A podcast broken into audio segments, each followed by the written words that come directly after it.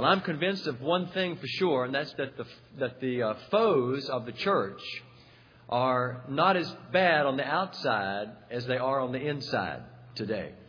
The greatest enemies of the church throughout history many times have come from right within the ranks of the church. You know, we face perilous times. There are guns and guillotines and all these things threatening us, but sometimes we need to realize that uh, we live in a day of deception concerning the truth of God's Word. There's a great deception going on.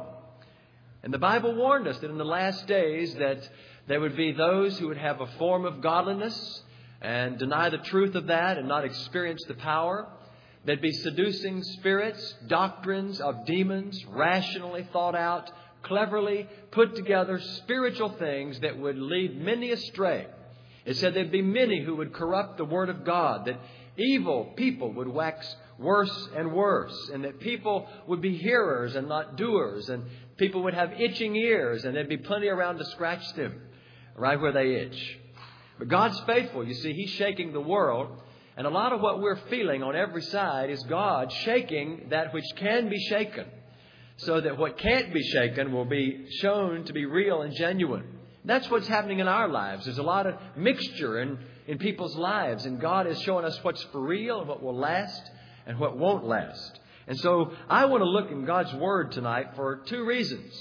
Because in a group like this, Many of us may have a mixture of theology in our own mind that the Lord wants to address and by the Holy Spirit have us look into the Word and see if it's right. And secondly, because we need to be saying the proper things to our friends and loved ones uh, as we share the gospel, because we are accountable for what we share. We've got to soak ourselves in God's Word. So I'm going to give a lot of Scripture tonight, and I want us to prove ourselves whether we really be in the faith or not. You know, we all come from a lot of different backgrounds. Some here are uh, Baptist or Methodist or Pentecostal or non Pentecostal, whatever you are, uh, you may feel a lot differently about certain things than somebody else here. But you know, if you've never seen truly for yourself from the Word of God what God is really saying, you may have just had what someone else has told you over and over and over again. You know, the human mind always supplies its own ideas about things or people that it's never seen or known. For example, perhaps you've heard a person's voice on the radio a lot of times, and you've never seen their face. And if you hear them over and over and over again, hello there, you know, this big voice, you know, very polished, and you and you think it's some, you know, big athletic guy, you know, with uh, tan and you know, uh, just the envy of all the guys, and you finally see the guy, and he looks like a toad. You know, I mean, it's amazing. I mean, it's just amazing. But you see, without trying, here's what happens. We begin to put onto something we hear an image. And we begin to think that that's what it's like. And I remember going to conferences and having people come up to me and say, Are you Al? And I said, Yeah. He said, Man, I don't think you look anything what I thought you'd look like. I've heard your I've heard your tapes and I thought you'd be tall and handsome and look at you. You know?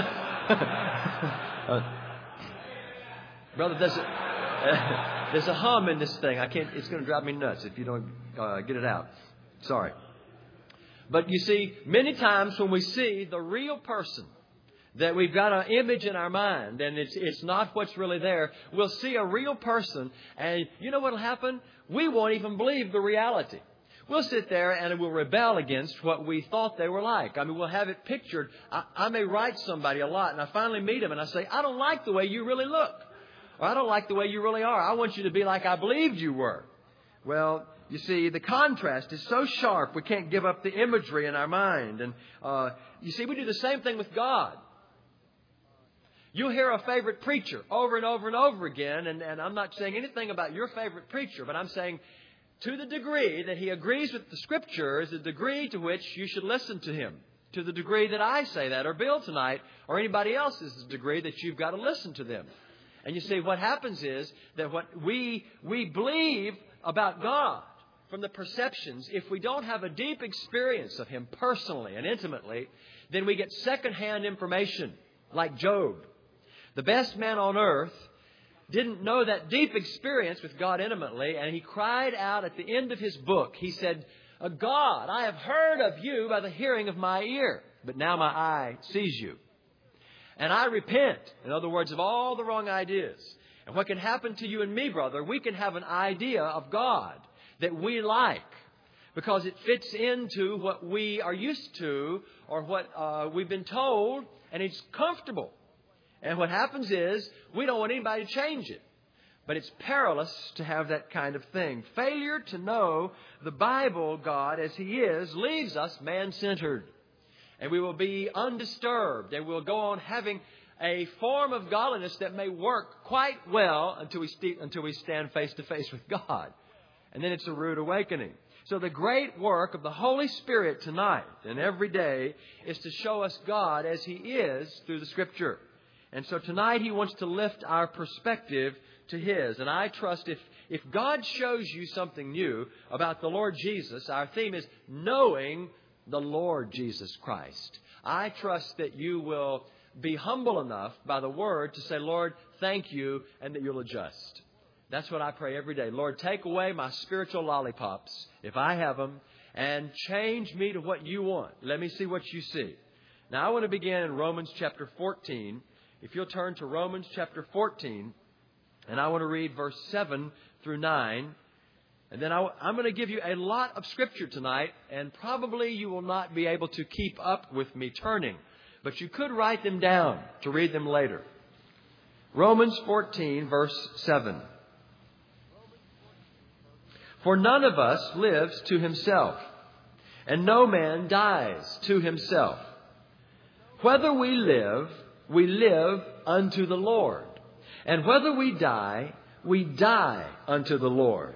Whether we live, therefore, or we die, we are the Lord's. For to this end Christ both died and rose and revived, that he might be Lord, both of the dead and the living.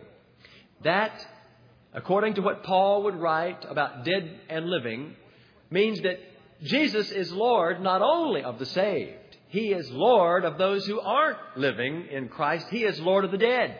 He is Lord of the living and the dead. And this is the end that Christ died and rose and revived. The reason He sends His Spirit, the reason He came incarnate was to this goal that Jesus Christ's Lordship might be established over all the earth and that includes saved people and lost people. You know the scripture in Philippians 2 that shows that He is Lord even of people that every knee will confess, every knee will bow, and every tongue will confess that Jesus Christ is Lord to the glory of God the Father.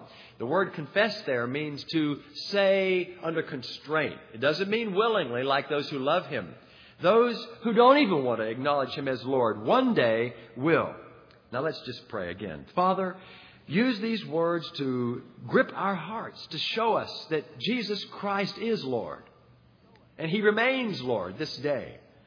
And we have the privilege of coming into that understanding and, and letting you change us into that light. Now, make it true in our experience as well as our theology. In Jesus' name, amen. When Peter was preaching on the day of Pentecost, he stood up and he said, This same Jesus, the one that you took with wicked hands and crucified, you need to know this for sure that God has made this same Lord Jesus, the same Jesus, Lord. You see, in that one phrase, he established that Father God has made forever Jesus Lord. We hear people say, Well, I've made Jesus Lord. Let me tell you, nobody makes Jesus Lord. Father God made him Lord when he raised him from the dead. And he is tonight Lord over all the heavens and all the earth. In 2 Corinthians chapter 5, listen to what it talks about, about the Lord Jesus and why he died. 2 Corinthians chapter 5, verse 15. You probably won't get there before I'm gone. Just listen, write down the note. 2 Corinthians 5:15 He died for all that they which live should not henceforth, from now on, live unto themselves, but unto him which died for them and rose again. That's the reason that Jesus died. so that I wouldn't live for myself anymore, but for Him, the Lord Jesus, who died for me and rose again. Now, I want you to imagine for a moment the following incident. The Lord Jesus being Lord of all the earth, and He wants to establish His Lordship. This incident I'm going to describe is going to illustrate that.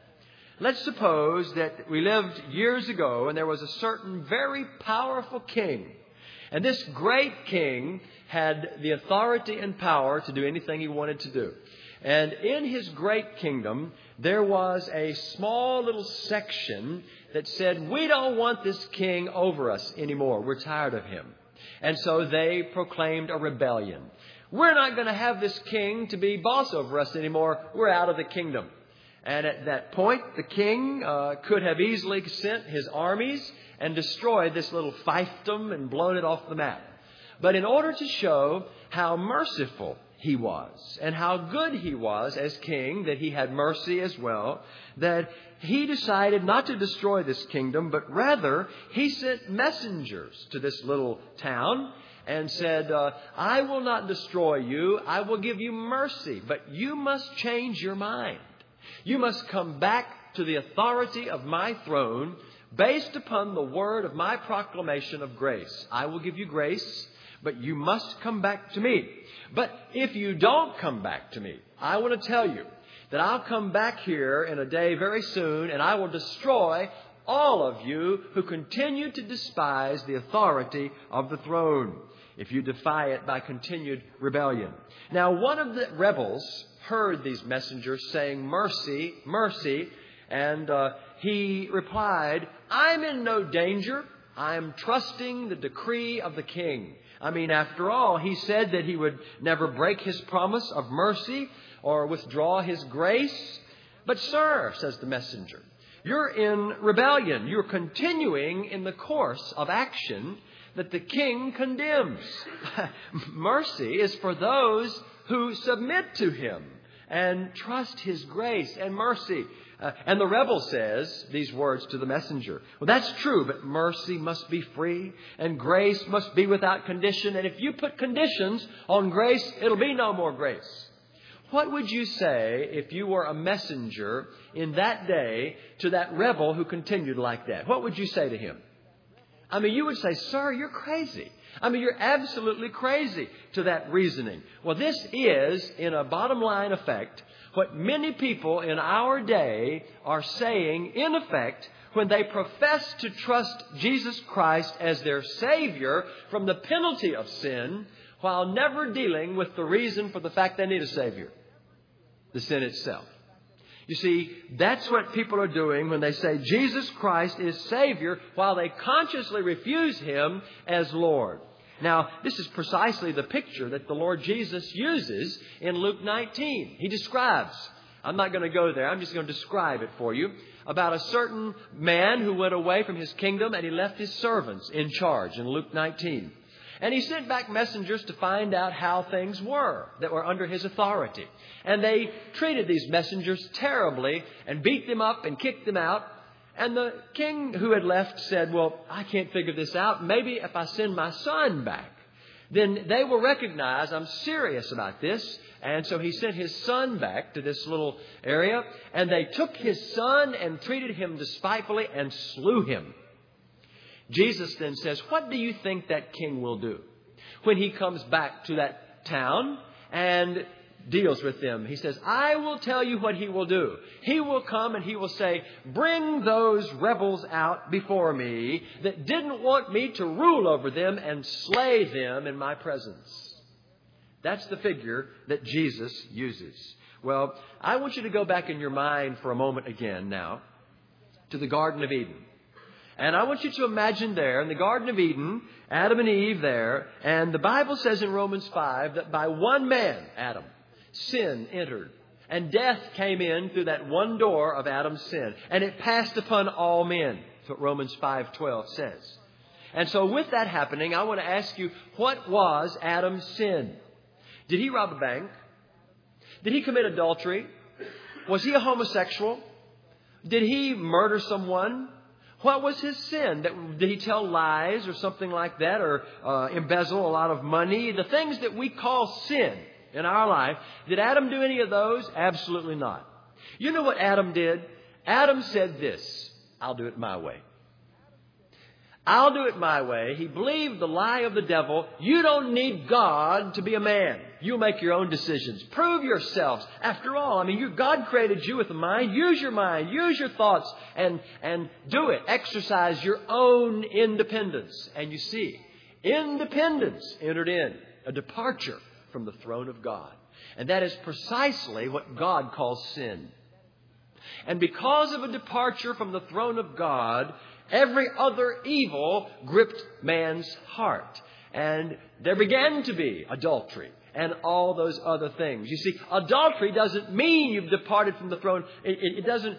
When you commit adultery, you don't depart from the throne of God. You you have already departed from the throne of God before you commit adultery, or you never would. And that's what Adam did. He became a sinner. He became independent in his heart from the throne of God, just like Lucifer rebelled against God's authority and said, I'll be like God. I'll run my own show. So he, serpent bit Adam, and Adam was poisoned with selfishness, and it began to reign in our hearts as men doing our own thing, running our own business, doing our own uh, ideas. And, and it's a dominion outside of the throne of God. And so what happened? Mankind became a race of rebels, one tiny little dot in the universe. Of all the great kingdom under perfect astronomical order. One little dot. And God could have just gone and spat that little dot into a little burning little bump in the, in, in the nothingness. And nobody would have ever known on any other planet. I mean, absolutely not, if there's such a thing on other planets. But uh, you see, the, the wrath of God, it says, abides upon sin and the sinner, not just the sin. If it didn't abide upon the sinner too, then God would just send the sin to hell and take the sinner clean later. Unless the sinner deals with what God hates, then it says that, that God is angry with the wicked every day. Psalm 7, verse 11. He is angry. And so it, it's to this end, however, that God, to show forth His grace and His truth, sent His Word, His proclamation of mercy. And the Word became flesh, and the Lord Jesus was God's Word of mercy and truth to man. Because of Him, our rebellion has an answer. God didn't have to blow us off the map. He wanted to show He was a good God and that He loved us. And you see, His blood is enough to cover the sins of those who trust Him. Now God can show mercy and be righteous while doing that to all who trust the Word and who come under the authority of the throne by grace. You see, it's not just a legal authority, it's a moral authority. That's where some people miss it. They think it's just doing deeds and trying to act a certain way. We're talking about a moral authority. We're talking about an inside job where God shall have His will in my life. It's that kind of moral accountability. You see, man has to return to the throne of God. And if he wants to be free from the judgment of his independence, he's got to respond to God's word to his independence. He can't be free from judgment if he's never dealt with the problem by the grace of God. That's just as logical as the Bible is true. You see, we've got to come back to the kingdom of God and let the lordship and the love and the person of Christ become in me what self was. God wants to put Jesus where self once reigned. How do you know if you're in the kingdom of God? Well, how do you know if you're in the city limits of Atlanta? Uh, if you live 10 feet outside the city limits of Atlanta, you don't pay taxes. You're not, you're not subject to the courthouse's law. 10 feet outside, but if you're 10 feet inside, all the benefits and liabilities of being part of that system are yours. You see, there's an imaginary line that is perhaps drawn for the kingdom of Atlanta. Same thing in the kingdom of God. How do you know if you're in the kingdom of God? The Bible's going to make it clear tonight. Those who are under the authority of the throne are in the kingdom of God. And those who are not under the authority, it may take a while to, to, to visibly show they're under that authority, but those who are not under that authority may be very close, but they're outside, as we'll see in a moment. So we live in a day when the acknowledgement of the lordship of Jesus Christ is considered by many men and many movements a secondary experience of grace. Something for the extra spiritual, maybe, or the missionary kid to equip you to be a missionary. And they would say, Jesus is my Savior. I had one say it to me Tuesday night. Well, I know He's my Savior, but I haven't dealt with His Lordship yet. And you know what? He's read some books to confirm him in his unbelief. And you know, his life contradicts everything that Jesus died to do in his life. And down deep, he's hiding sin. And he knows it. But he's hardened in that. We tell people, uh, people in our day, make a decision for Christ and accept Jesus as Savior.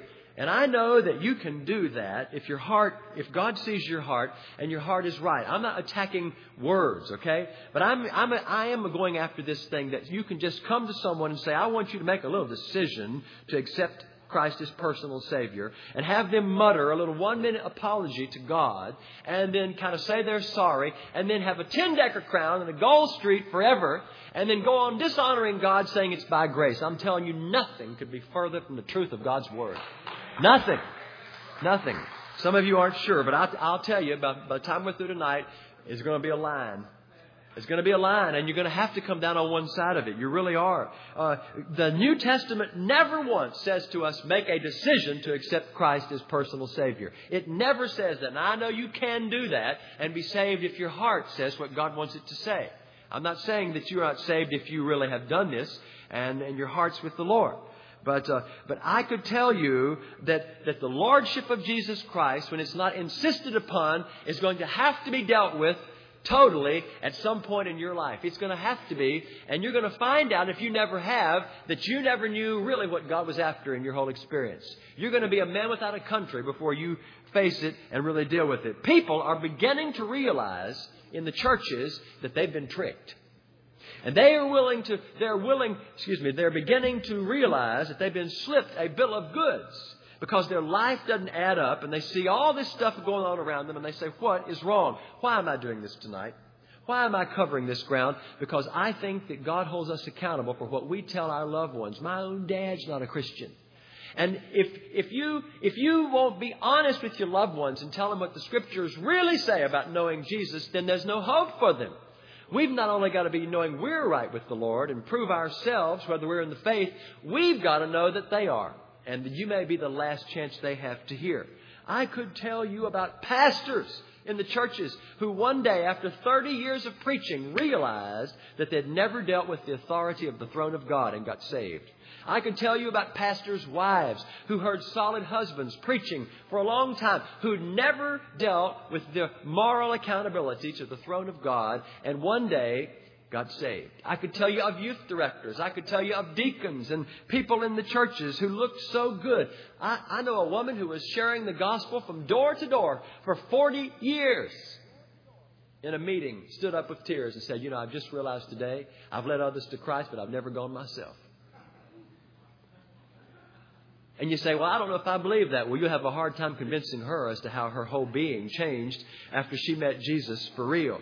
It was an amazing thing. You see, there are sincere people all around us who are holding on to a Savior and they are hoping and they're praying. But they, they have never seen, because they've never looked at the Scripture seriously, perhaps, that the call of the New Testament is to return to the Lord to come back to the throne of God and, and, and to see. And when people really begin to look in the New Testament, they're astonished. They're astonished that all their sincerity and all the other things were not what God was after. He was after truth. I believe tonight that biblically you cannot accept Jesus Christ as your Savior while treating His Lordship as optional. You cannot do it. And you, at least you can't, you can be a churchian, but you can't be a Christian. Uh, you cannot postpone the question of lordship. Receive Jesus Christ as personal Savior. We hear it all the time.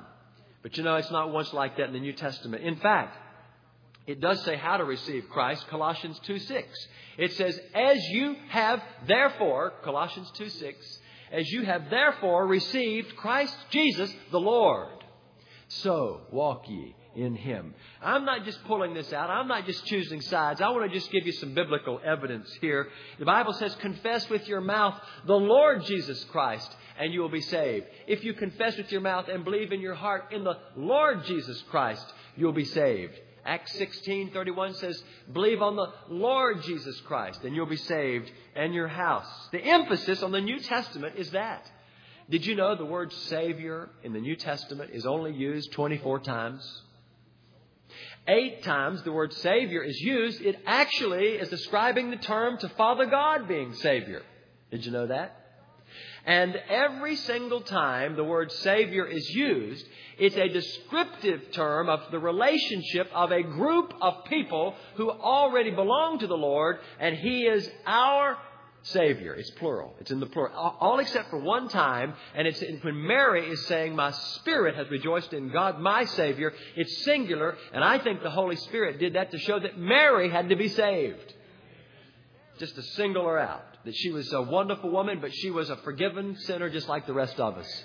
She was in the upper room waiting for the promise of the Spirit of God because she was like us.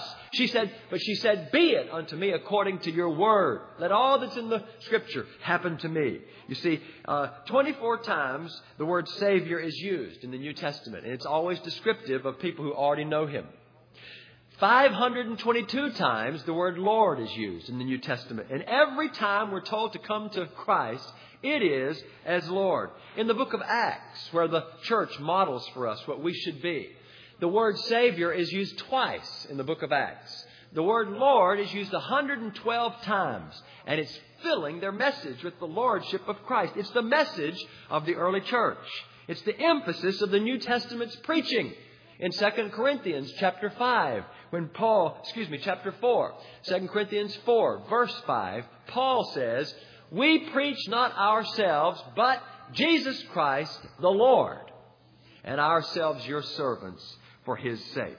So I'm not saying that you have to say the words with your mouth. I accept you as Lord. I am saying that your heart needs to understand what God is calling you to and that you're a rebel from God and you are a sinner and God, when you come to Him, is going to change your life to His will. And if you don't have that yes to Him, you can't be saved.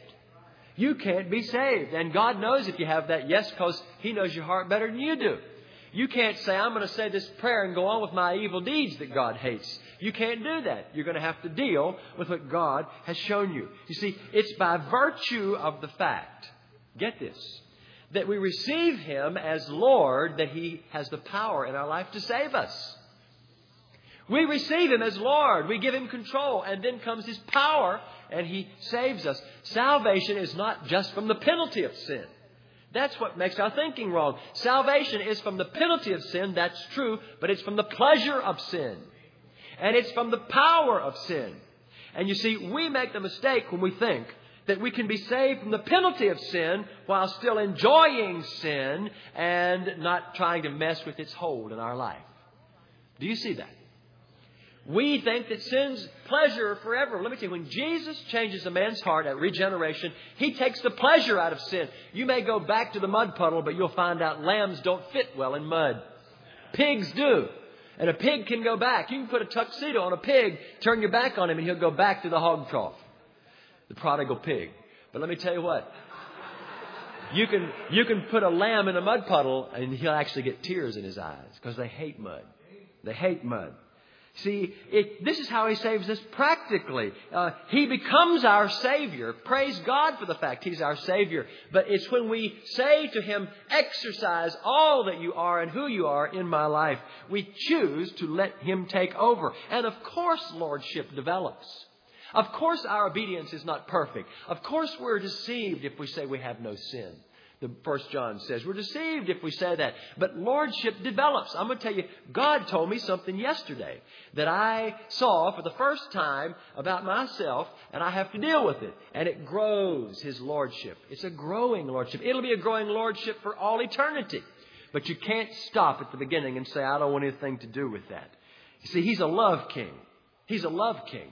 And there's an error today preaching error that announces a Savior from hell only and not a deliverer from sin. You know, most of the preaching in the New Testament didn't say, come to Jesus and don't go to hell. It said, come to Jesus and be delivered from sin. In fact, his, his very name in Matthew chapter 1, verse 21, it says, uh, You shall call his name Jesus. Jehovah is Savior. It actually means because he will save his people, ek is the Greek word, out of their sin. The people that are his will be being saved out of their sin. And if you're not being saved out of your sin, out of the penalty, out of the pleasure, out of the power, it's because you're not his. And we'll show that tonight before we're through. You may still be uh, dealing with mud in your life, but I'll tell you what, your heart's been changed. There's no such thing as fire insurance. Jesus is spoken about as our heavenly chum and the man upstairs. And it's okay for the nightclub singer to go into his bars. After all, Christians are just like everybody else. We just believe about Jesus and they go into their bars with their diamond studded cross and sing, lay your warm and tender body next to mine. And it's okay. You know, as long as they at the end just throw in, I'd rather have Jesus, it's okay. Rude awakening is coming. You're going to find out that that is not at all the case if that's your theology. The Bible says don't be deceived. I want to just read you three passages from the Amplified Bible about what it says don't be deceived. You ought to write this one down. Just listen, just write down the reference. 1 Corinthians chapter 6 verse 9 through 11. Listen. Do you not know that the unrighteous and the wrongdoers will not inherit or have any share at all in the kingdom of God? Do not be deceived. Neither the pure, excuse me, neither the impure and the immoral, or idolaters or adulterers, or those who participate in homosexuality, or cheats, or swindlers, or thieves, or covetousness, or drunkards, or foul mouthed revilers, and slanderers, or extortioners, and robbers will have any share or inherit the kingdom of God. Do not be deceived, he says. None of these people who practice that as a way of life are going to have any share in the kingdom of God. And then he says, and such were some of you at one time. I mean, thank God he said that, or we'd not, we wouldn't have any hope tonight. I mean, he hit me with all those, except for one. Such were some of you. But you were washed you were washed clean. You were consecrated. You were justified in the name of the Lord Jesus and in the Holy Spirit of our God. You see, such were some of you. Listen to this one over in Galatians. This is a killer. This is a real killer. And, and you know, I, I think it's time for us to take it quite seriously. Listen to Galatians chapter 5, verse 19. Now, the practices of the flesh are clear and obvious immorality, impurity, indecency, idolatry sorcery, enmity, strife, jealousy, anger, selfishness, division, party spirit, uh, uh, envy, drunkenness, carousing. I'm warning you beforehand, just as I did previously, that those who do such things will not inherit the kingdom of God. Does he stutter? Listen to what the Ephesians says in Ephesians chapter uh, 5. I mean, how can you be any more clear? He's saying, don't be deceived. Listen for the word, don't be deceived. Ephesians 5, verse 5. Be sure of this. No person practicing sexual vice or impurity in thought or in life, or one who's covetous, that is, who has lustful desire for the property of others and is greedy for gain, or an idolater, has any inheritance in the kingdom of Christ and of God. Do not let one delude you or deceive you with empty excuses and groundless arguments for these sins. For through these things God's wrath will come upon the sons of rebellion and disobedience. You can't get any more clear than that. 1 John chapter 3, verse 6. No one who abides in him, who lives and remains in communion with him and obedience to him, habitually commits sin. No one who habitually sins has either seen him or come to know him or recognize him or understood him or had any experimental acquaintance with him. Let no one deceive you or lead you astray. The one who practices righteousness, this is the one who's upright and conforming to God's will and purpose, thought, and action. He is righteous in the same way Jesus is righteous. Don't let anybody deceive you. It says, don't be tricked. God will not save those that He cannot command. The blood of Jesus Christ was shed for sin, not excuses. It was shed for, shed for those who, who really understand what God wants to do in their life. I'm not saying you have to understand the whole oak tree of salvation. I'm saying you have to hold on to the acorn. The mystery in your hand. A little child can hold an acorn in his hand and know quite well that that will become a tree. You see, I used to think that salvation was like this. It was like my life is going to end, and when it ends, I'll be dead. Now, if I come to Jesus, then He'll extend my life forever. And I thought that's what eternal life was. Me living forever, going on, good old me who didn't want to die. Well, see, that's not true. That's not what eternal life is. And if you think that's what eternal life is, you're probably deceived the same way I was. You see, eternal life is when I come to realize that I don't even have any life right now. Because Jesus Christ is the true God and the eternal life. And I've got to come to the point to where I realize that what I thought was life of myself is not, and I am crucified with Christ. And then now the life, a person, comes to inhabit my experience, all that I am. That's what it means to live forever. In fact, 1 John chapter 5 says to us, This is the record God has given to us eternal life. This life is in His Son. Whoever has the Son has life. And whoever does not have the Son does not have life. You see, eternal life is not a thing that God gives you like you give a quarter to your child. Eternal life is a person living in you. And if you don't have Him living in you, then you're dead, no matter how much of the Bible you believe. He's got to be living in you. It's not even enough to believe that He died for you 1900 years ago. That won't save you. You say, that's blasphemy. No, it's not. Based on the fact that He loved me enough to die for me 1900 years ago, I've got to let Him do a work in me now. Because of who, what He did, I've got to believe on who He is and let Him do a work on me now. Otherwise, it's just historic, dead belief that'll put me in the pew and I'll get chills and thrills with the stained glass window, but it's time to get it off the blackboard into the bloodstream tonight. It's time to put it right where we really live. You see, it says in the Bible in 1 Timothy chapter 6, verse 16, God alone has immortality. God is the only one who has eternal life. Well, then how can He give it to you? Because He's the only one, only one way. You being placed in Him. And let me tell you, in God, in God, there is no darkness at all. That means that you can't consciously come to Him while trying to hide from the light He's shining into your heart and hold on to what He is making an issue in your life. This is the condemnation. Light has come, says Jesus. Man hates the light, the exposure of what he's really like and his sin, because his deeds are evil. But everyone that does the truth comes to the life, comes to the light. And then he talks about God loving the world. So much that he gave his only son. But at the end of that chapter, he says, God's wrath abides upon those who do not obey him. That's what it says. And so, if Jesus Christ is going to live in me, it will not be without my knowing it. It will not be without me just uh, kind of sitting in church and saying, well, I hope he's there. Let me tell you, if Jesus Christ is in your life, you'll have a witness in your spirit that God is in your life. And, and to have his life, you've got to give up yours.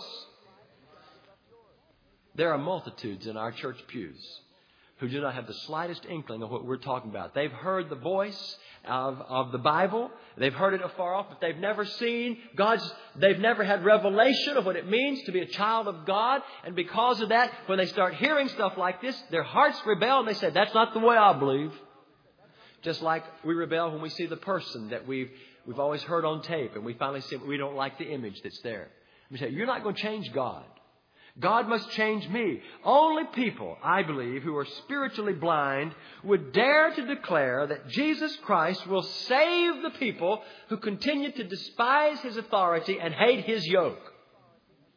To, that's not grace, that's disgrace. Remember, Jesus Christ was betrayed not with a slap, but with a kiss. And a lot of people betray the gospel with a proverbial Sunday morning kiss every Sunday. Thank you, Jesus, that you love me. And go out and forget him all week long, just like Judas. Oh, hello, Master. And why, why do you do this? Why do you do this? Be warned. The people, I believe, that have not bowed to Christ's authority by enthroning what they know of him. Not, not all of him because you don't know him all yet, but enthroning what you know of him in your heart as your king. And if you imagine if, that he's still your savior while you're still keeping him away and who he is, I believe that you're what the Bible says deceived because you are a hearer and not a doer of the word. And you've heard the word, but you're not a doer of it, and therefore you are a deceived person according to the scripture. Grace does not give the privilege of giving a deliverance from the penalty of sin and still give a liberty then to live a life of sin. Grace never does that. Grace teaches us something. You want to know what grace teaches? Titus chapter 2 tells us. Titus says what grace teaches very clearly. If you know the grace of God, then you know in your spirit what, what God's teaching you because of His amazing grace. Verse 11, Titus chapter 2. The grace of God that brings salvation has appeared to all men, teaching us that denying ungodliness and worldly lusts, we should live soberly and righteously and godly when we all get to heaven. In this present world. You see, the grace of God, if rightly apprehended, teaches us that God saved us, that He might redeem unto Himself a peculiar people zealous of good works, as it says in another place, who are His and who love Him and love His Word. A lot of people don't believe that, but God's seal stands sure. Turn back to the left to 2 Timothy and look in chapter 2. 2 Timothy chapter 2, verse 19. It says, Nevertheless, the foundation of God stands sure, having this seal. God seals it. The Lord knows the ones that are His. Let everyone that names the name of Christ depart from iniquity. Let everyone that names the name of Christ depart from iniquity. That's God's seal. And if you know Him, you will be departing from iniquity. What is iniquity? It's the word for lawlessness or independence or sin. It's the word for running your own life. Like Isaiah said, we've all gone our own way and God laid on Jesus the iniquity of us all. The penalty for going our own way has been laid on Jesus. But when Jesus deals with that injustice, saying, I've paid your penalty now come to your senses by the grace of God. Turn to the throne. Be what God made you to be. Return to the image of God. Let God have His way in your life. You can't do it on your own. Of course you can't. That's why you're lost. But I'll breathe into you my life and I'll restore your soul. And you'll be able to walk and live and move in me. Look at Matthew chapter 7. Here's this amazing scripture to the religious crowd of that day. This is not given to lost, I mean, to, to people that are not religious versus, versus a religious crowd. This, this is given to give two ways in a religious crowd. And in verse 13, Jesus says, Matthew 7, enter at the straight gate, for wide is the gate and broad is the way that leads to destruction, and many there be that go in thereat. Because straight is the gate and narrow is that way which leads to life. Few there be that find it. We've changed that in our day. Broad is the gate that leads to life. And look at our churches. There's so, oh, there's so many that find it. 87% of Americans belong to a Protestant or Catholic church. Some, and most of them attend weekly services. W E A K L Y. Weekly. Sound churches. Sound asleep. You see, and then he says, beware of false prophets because there are people that love to be told that they can sit in church and be a Christian just because they're sitting there. But as you've heard many times, just because you go to go out in the woods and find an old cat out there going to sleep in an abandoned stove, don't make them biscuits. You know, they're they're kittens still. Never mind, you didn't catch that. It's too fast for you. Um, verse 21. Not everyone that says to me, Lord, Lord, will inherit the kingdom of heaven, but he that does this is what it literally says. But only the one who is doing the will of my Father, which is in heaven. And then he talks about a large group of people. Many will say to me in that day, Lord, Lord, haven't we preached in your name? In your name, haven't we cast out demons? Let me tell you, that's power. And in your name haven't we done wonderful works? That means supernatural miracles. Then I will say back to them, I never knew you.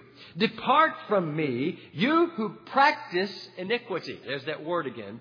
Lawlessness. You're running your own life. Those of you who insist on doing it. Then he gives a parable about two houses that look just alike, perhaps. They look alike, perhaps.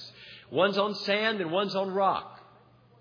They look, maybe the one on sand is a lot better painted. Maybe the one on rock has tattered gutters. But you see, when the real test comes, when the, when the winds come and the rains come and the floods, the house on the sand swept away.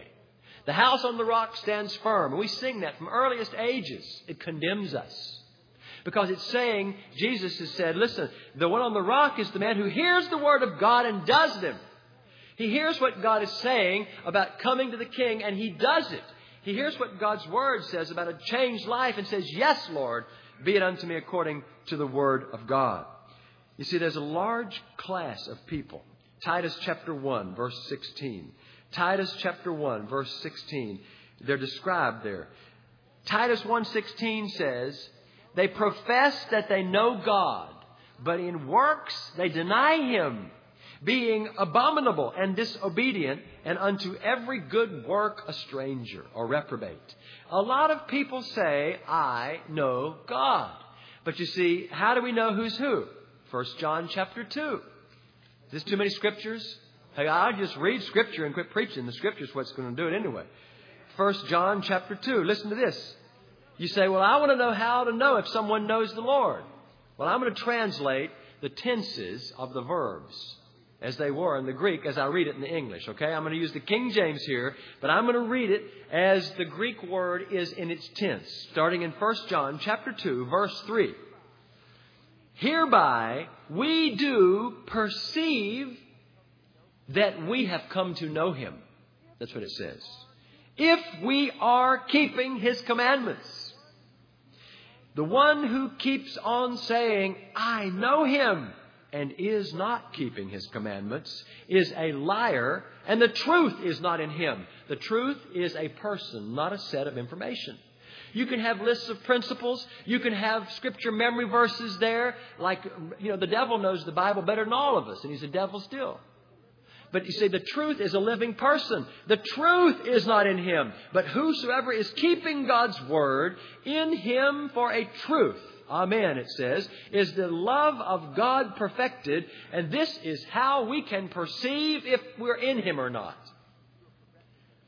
If you are progressively coming into that place of surrender. Over in 1 John chapter 3, it's amazing. Look at this over, uh, I'll, I'll read in verse 8.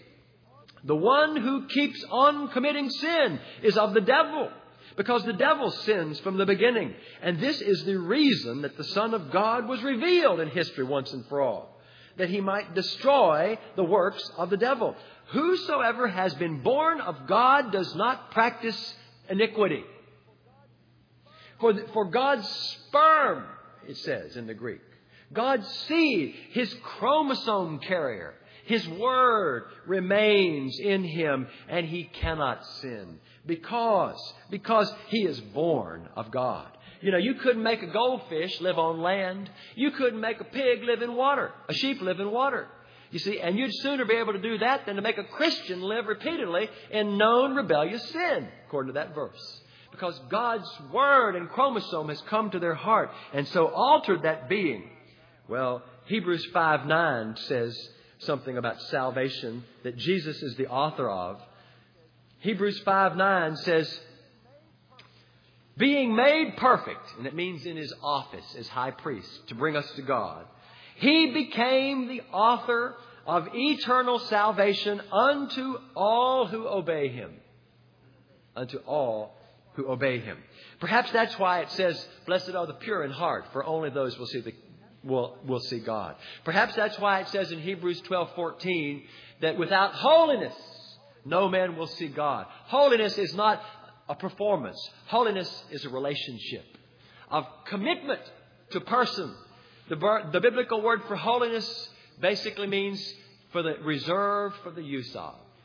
And if something is a holy vessel, it's reserved for the use of God. If, if I'm a holy temple of God, this body's reserved for the usage of God. Without holiness, no man will see God. Jesus said in Luke 6:46, "Why do you call me Lord, Lord, and do not do the things I say?" He said, "These people draw near to me with their lips, but their hearts are far from me. Burning lips, but sinful hearts." How easy it is in this day of counterfeit. The demons believe and tremble, but they at least have the respect to fear God when they hear His name. Many people in our churches can sing all the songs and commit adultery sitting in the pew. Rude awakening, future shock is coming to you, sir, if you come into this conference and you're living a double life and thinking that God doesn't care, He understands that you're only human. I want to tell you, I know that a man can make a mistake like David, but I'm going to tell you what, you're either headed for the woodshed or you're lost, according to the Scriptures. And even if you go to the woodshed, praise God, whom the Lord loveth, He chasteneth.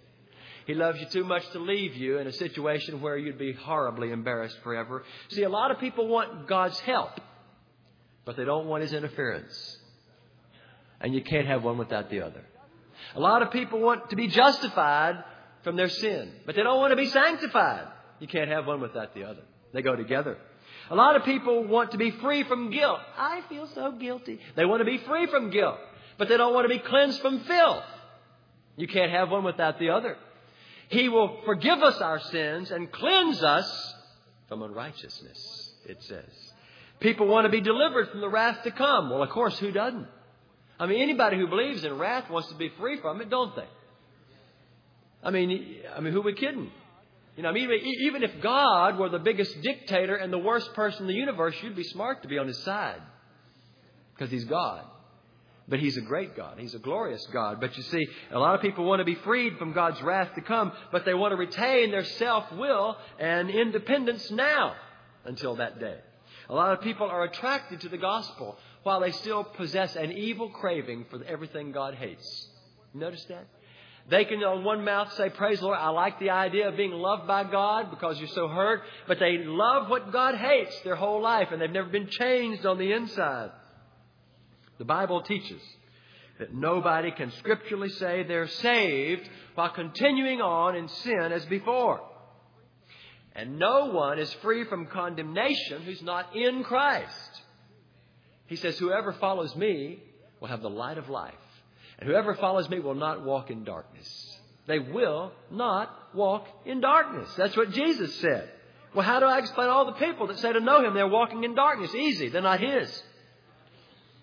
Easy. If you believe what Jesus said. You see, if any man is in Christ, the Bible says, he is a new creature. If a man is in Christ, how, I mean, how clear is that? If he is in Christ, he is a new creature. It's not that he really should be a new creature. I really ought to be better. Or I really would like to be better. He will be a new creature. It may take him a while to realize who he is, but he will be new. Just like a new baby that comes home is new. He's not old. I mean, he, he'll find out who he is.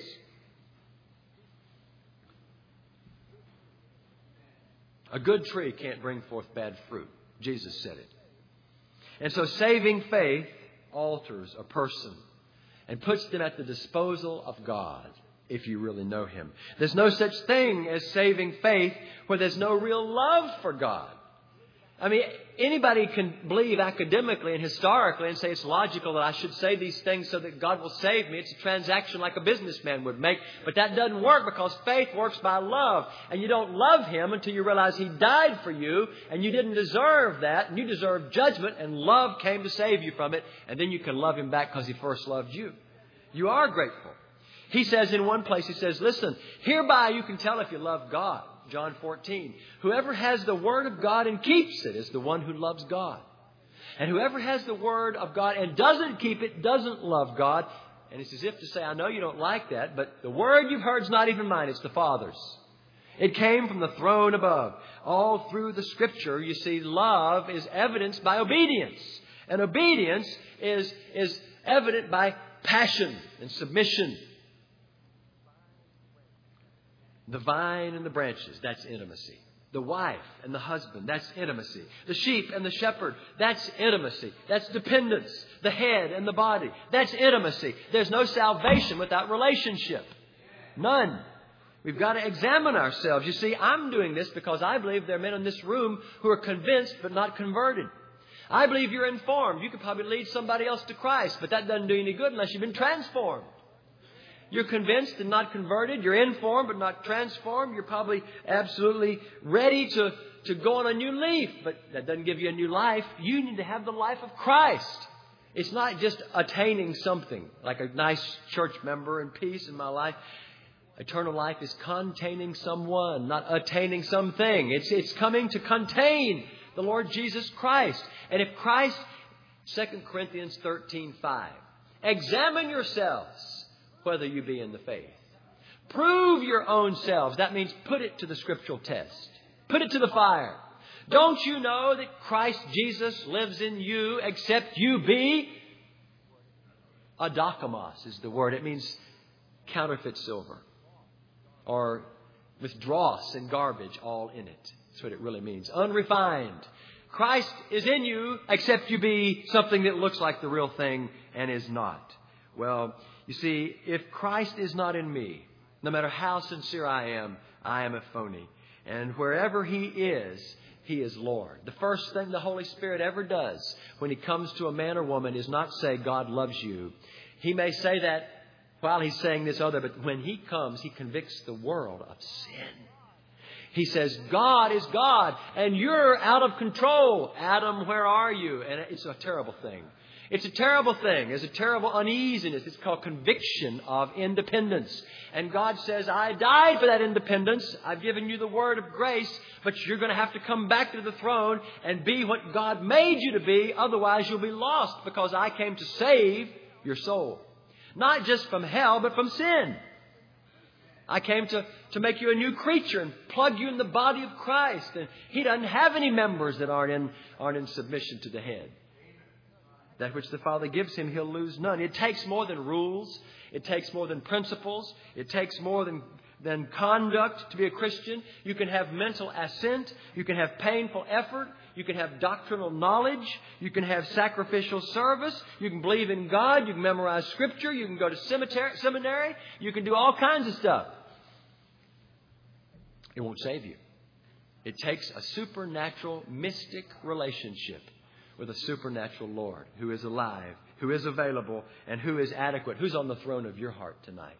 Who is in charge? Who calls the shots? Who has the last word? Who has the first word? You see, it, it takes the presence of the living Christ living in my heart to save me. And it's a matter of giving my soul to Him. Now, I want to look at one last scripture in Mark chapter, uh, if you look in the Gospel of Mark, I want you to turn to chapter 10. I want to show you another man. Mark chapter 10. And this man really was religious. In Mark chapter 10, beginning in verse 17, when Jesus was gone forth into the way, there came one running and kneeled to him and asked him, Good master, what shall I do that I may inherit eternal life? And Jesus said to him, Why do you call me good? There is none good but one, that's God. Strange thing to say, wasn't it? I mean, he was God. Why did he say that to that young man? Because, see, he knew that young man didn't know that he was God. And he was still calling him good. He says, Hey, why are you calling me good? Because only God is good and you don't even know who I am, is what he's saying. You see, if you think that I am just a normal man who's got it together and I'm good, that means you think you're good too. And his response to him proves that he thought that because verse 19 says, You know the commandments. Do not commit adultery. Do not kill. Do not steal. Don't bear false witness. Defraud not. Honor your father and mother. He did not say, however, Thou shalt have no other gods before me. He left that one out. He graciously gave portion of the law to this young man. And this man answered and said to him, Master, I've grown up in church. That's what he said in effect. All these I've observed from my youth. Then Jesus looked at this young man and he loved him. Boy, that's, that's wonderful. And he, he saw him as he was. And he said to him, One thing you lack. Go your way and sell what you have. Give it to the poor and you'll have treasure in heaven. Come, take up the cross and follow me. And that young man was sad at that saying and went away grieved because he had great possessions. Here is a young ruler. They'll tell you he's a member of the Sanhedrin. The other Gospels make it clear that he's a young lawyer. And he's one of the probably the most 25 influential men in all of Palestine in that day, being on the Sanhedrin. And so he's a real candidate for who's who in Israel. I mean, this is a soul winner's dream, isn't it? Here's a young judge with his white robe on coming and falling in the dirt at the foot of a peasant prophet. I mean, that's humility. That beats walking down a church aisle any day. And just because you walk a church aisle doesn't mean you get right. I mean, he walks in public there and everybody says, oh, this guy's lost his mind. This judge who knows the law kneeling beneath this renegade prophet. He's risking everything of his reputation. A soul winner's dream. And you know what we would have done today? We'd have said something like, well, he says, what can I do to have eternal life? He came to the right person. He came the right way. He asked the right question. He got the right answer. What can I do to have eternal life? Do you believe you're a sinner? Well, of course you do. Everyone believes you're a sinner. I mean, you're a sinner, right? Right. Okay. Well, do you want to have eternal life? Yes. Will you receive God's free gift of eternal life right now? Yes, I will. Well, it, it would have only taken just about three minutes, wouldn't it? In most of our circles to get, to get this guy on the platform next week at the crusade as the young judge who made a public profession of Christ. Well, Jesus loved that man too much to deceive him like that. He loved him too much to deceive him like that. He said to him instead, he went through the law with him. He was trying to show this man his guilt, his need of being forgiven. And uh, this man was innocent. All these I've kept from my youth. I'm a pretty good person. Kind of like Bill said, you're a fortunate God. You've got me now. I'll sponsor Jesus. Jesus said, looking for sponsors. You see, Jesus looked right in this man's heart and he saw a dollar sign. It could have been a young mother with her baby right there in her heart instead. Or it could have been an athlete with a football there. Or a golfer with a club. Or anything that was in that heart that dominated that man that his life revolved around. He thought he wanted God until he saw what it really meant. He had an image in his mind and then he was confronted with the truth. And he said, oh, That's not what I thought it was. That's why you see if a lot of people that are praying for revival knew what revival really was, they'd quit praying for it and pray against it.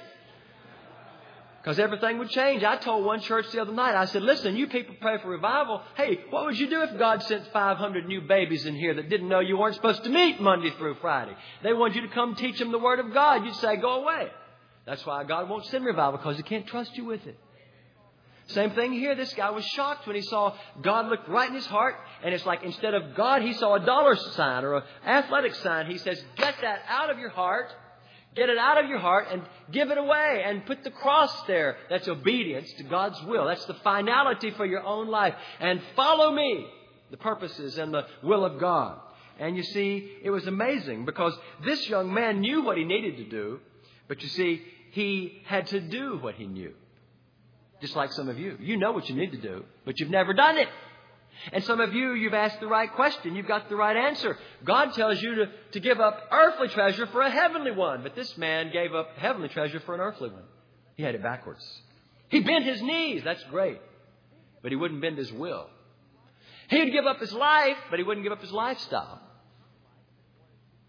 He wanted eternal life, but he wanted to keep his own life.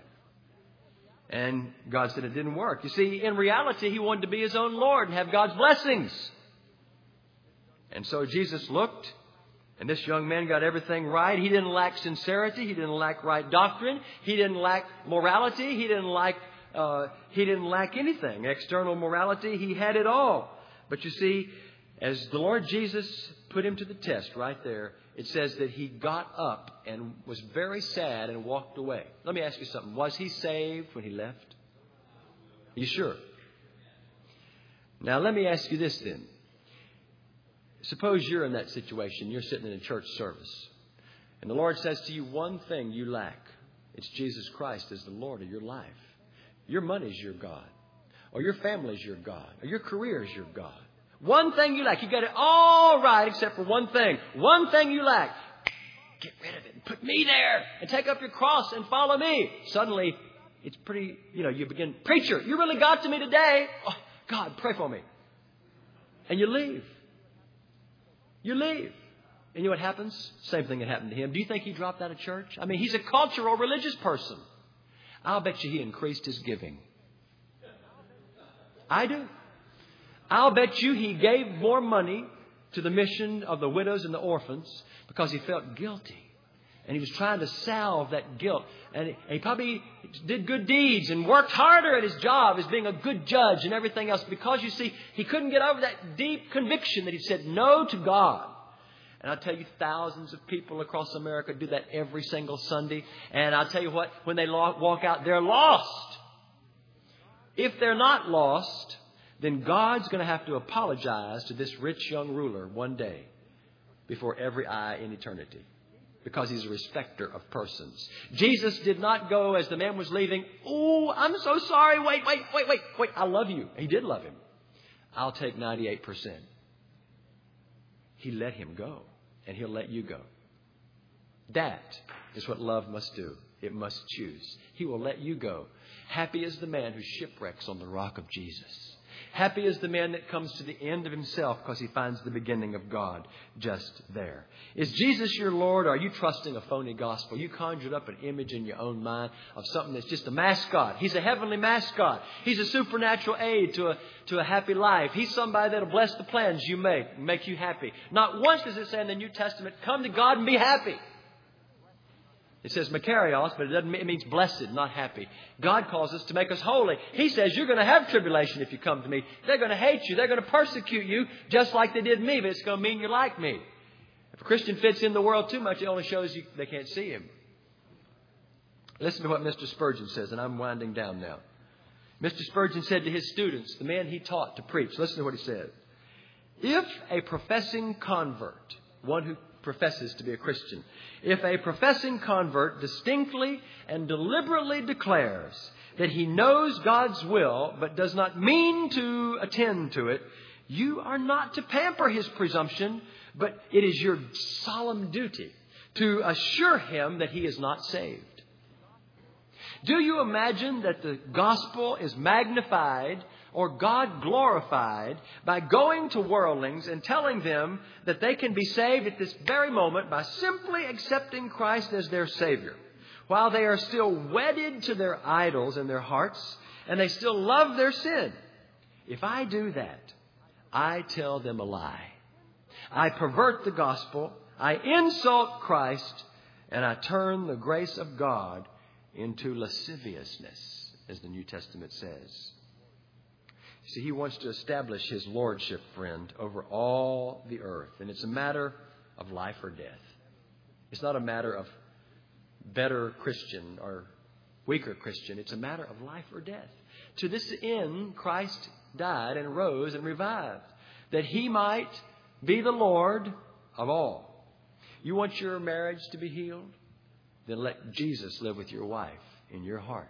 You get off the throne slither off your throne tonight and deal with the fact that he has been figurehead, but not faithful Lord to you. See, I'm talking shop. I'm talking business. I, I'm not asking you to make a decision.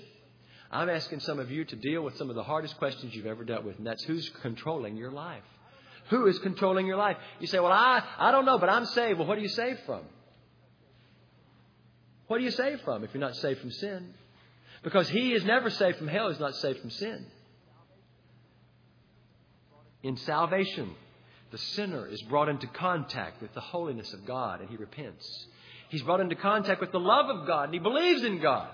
And he's brought into contact with the power of God and he's regenerated. He's a new man.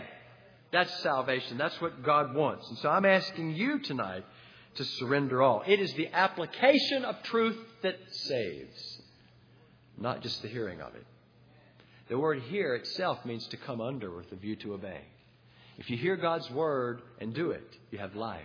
Jesus said, He who has ears to hear, let him hear. Everybody had ears, didn't they? He said that too.